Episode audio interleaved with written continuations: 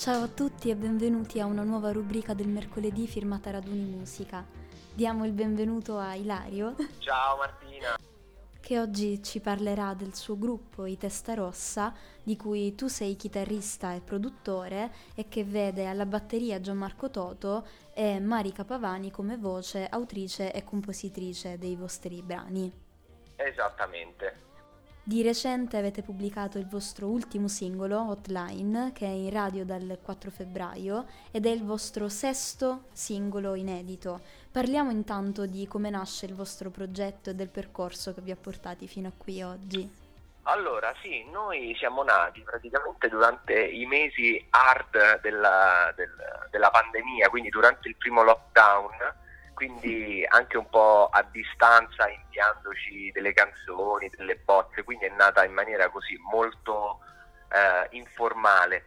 Poi eh, con l'arrivo dell'estate, la prima estate, quella del 2020, eh, il materiale si era un po' accumulato e allora abbiamo deciso proprio di, eh, di creare una band eh, con un, con, un, nome, un progetto definito, eh, poggiando diciamo un po' sulle basi della synthwave, del quindi sostanzialmente un genere di musica che ha delle sonorità un po' eh, del passato, diciamo degli anni Ottanta, e sempre per giocare così in quei mesi un po' particolari abbiamo deciso di iniziare con una cover. Infatti abbiamo pubblicato come primo singolo, accompagnato anche da un, da da un bel video, ehm, la cover dei Righeira L'estate sta finendo, che ha diciamo, rappresentato un po' il punto di partenza per uh, delineare i punti chiave di quel genere musicale, non solo a livello di suoni, ma anche a livello un po' di mood, perché poi c'è tutta la nostalgia che a noi piace nel testo di quella canzone e la nostalgia è uno dei temi a noi più cari sia a livello poi di suoni ma anche a livello di, di testo. E, e, poi da lì abbiamo sviluppato tutta una serie di brani originali che appunto ricalcano un po' quel modo di, di, di sentire e di concepire la musica e dopo di quello appunto abbiamo pubblicato altri cinque brani originali quindi ecco con Hotline siamo arrivati al nostro sesto lavoro e siamo molto orgogliosi di come sta andando adesso questo, questo percorso.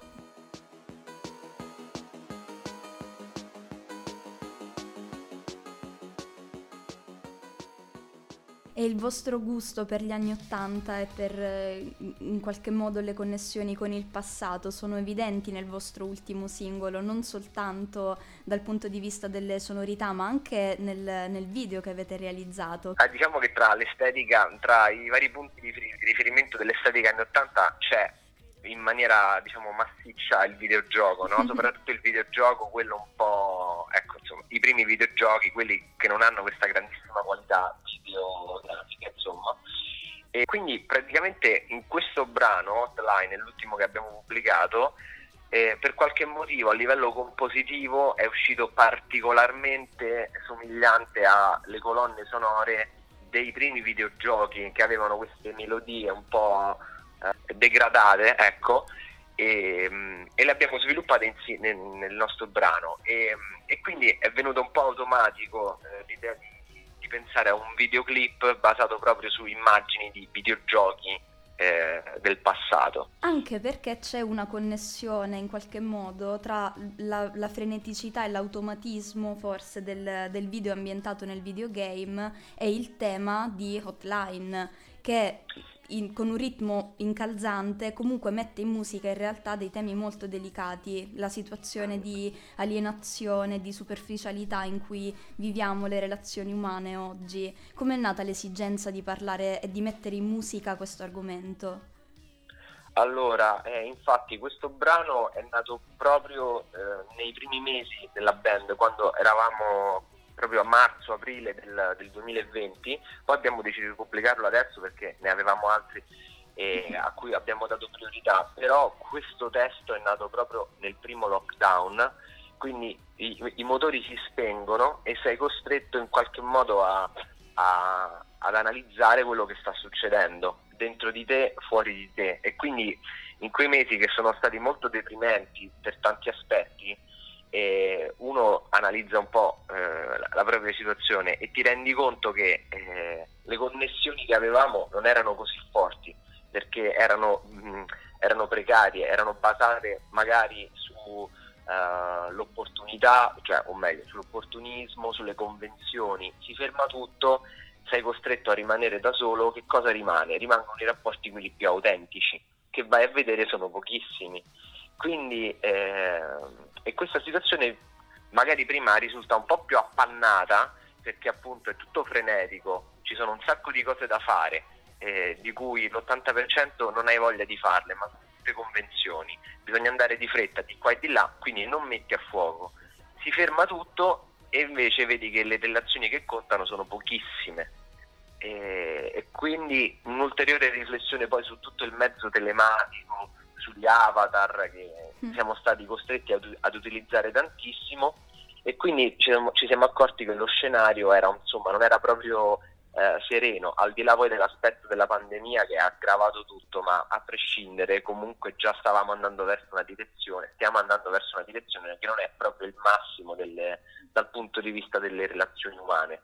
E da questo punto di vista è singolare probabilmente la relazione che si crea tra i componenti di una band, no? Assolutamente sì, perché eh, ci siamo resi conto di avere ovviamente tante cose in comune che poi ci hanno portato a creare la band, ma eh, quando poi ci sono gli appuntamenti in cui ci vediamo per comporre, per produrre, per pensare alle prossime strategie, e ti rendi conto che in quei momenti esce fuori una parte di te, eh, quella progettuale, eh, che guarda al futuro, che condivide degli obiettivi, che è molto più autentica rispetto a tante altre parti di te che escono durante il corso della giornata, quindi in, proprio eh, antitetica rispetto a quella che dicevo prima, che era quella un po' più falsa. Sì. Quindi in quei momenti sì, ti senti un po' più a casa e ti senti che stai facendo qualcosa di, di importante.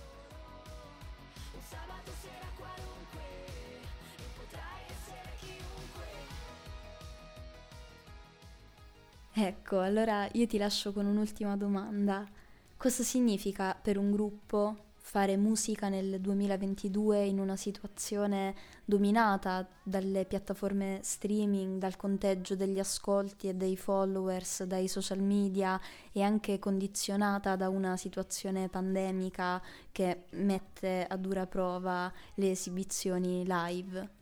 Il significato che attribuisco io a tutto questo non è positivo eh. perché ehm, l'artista, il musicista, soprattutto il musicista o, o altri tipi di, di, attività sono diventati praticamente da liberi professionisti, diciamo così in senso atecnico, da liberi professionisti sono diventati dei, degli impiegati, eh, dei dipendenti, perché prima potevi avere la serenità di eh, prenderti il tuo tempo comporre le tue canzoni, registrarle con tutto il tempo che ti serviva senza stress, senza ansia, diciamo così. Adesso ci sono degli appuntamenti periodici a cadenza molto ravvicinata, molto stretta, eh, per cui prima potevi fare un disco con 10-15 canzoni ogni due anni, un anno e mezzo. Adesso sei costretto a eh, pubblicare un contenuto che sia un video, eh, un backstage o una canzone a cadenza di una al mese o, o, nel caso dei piccoli video anche una settimana, per cui c'è questa scadenza che ti, ti, sostanzialmente ti riduce a un dipendente, a un impiegato con delle scadenze e questo ti inevitabilmente secondo me limita poi quella che è la vera vena artistica perché la vena artistica ha bisogno di, di respirare, di ossigeno. Adesso anche noi ci siamo accodati su, su questo modo di, di, produrre musica e di fare musica. Per istinto di sopravvivenza. Eh, eh, esatto. eh, spero che ci sarà un cambiamento. Grazie Ilario di aver parlato con noi del vostro progetto. Rinnoviamo l'invito all'ascolto di Hotline, disponibile su tutte le piattaforme digitali, e un grande in bocca al lupo per il futuro. Grazie per lo spazio che ci avete dedicato, vi mando un saluto e un abbraccio.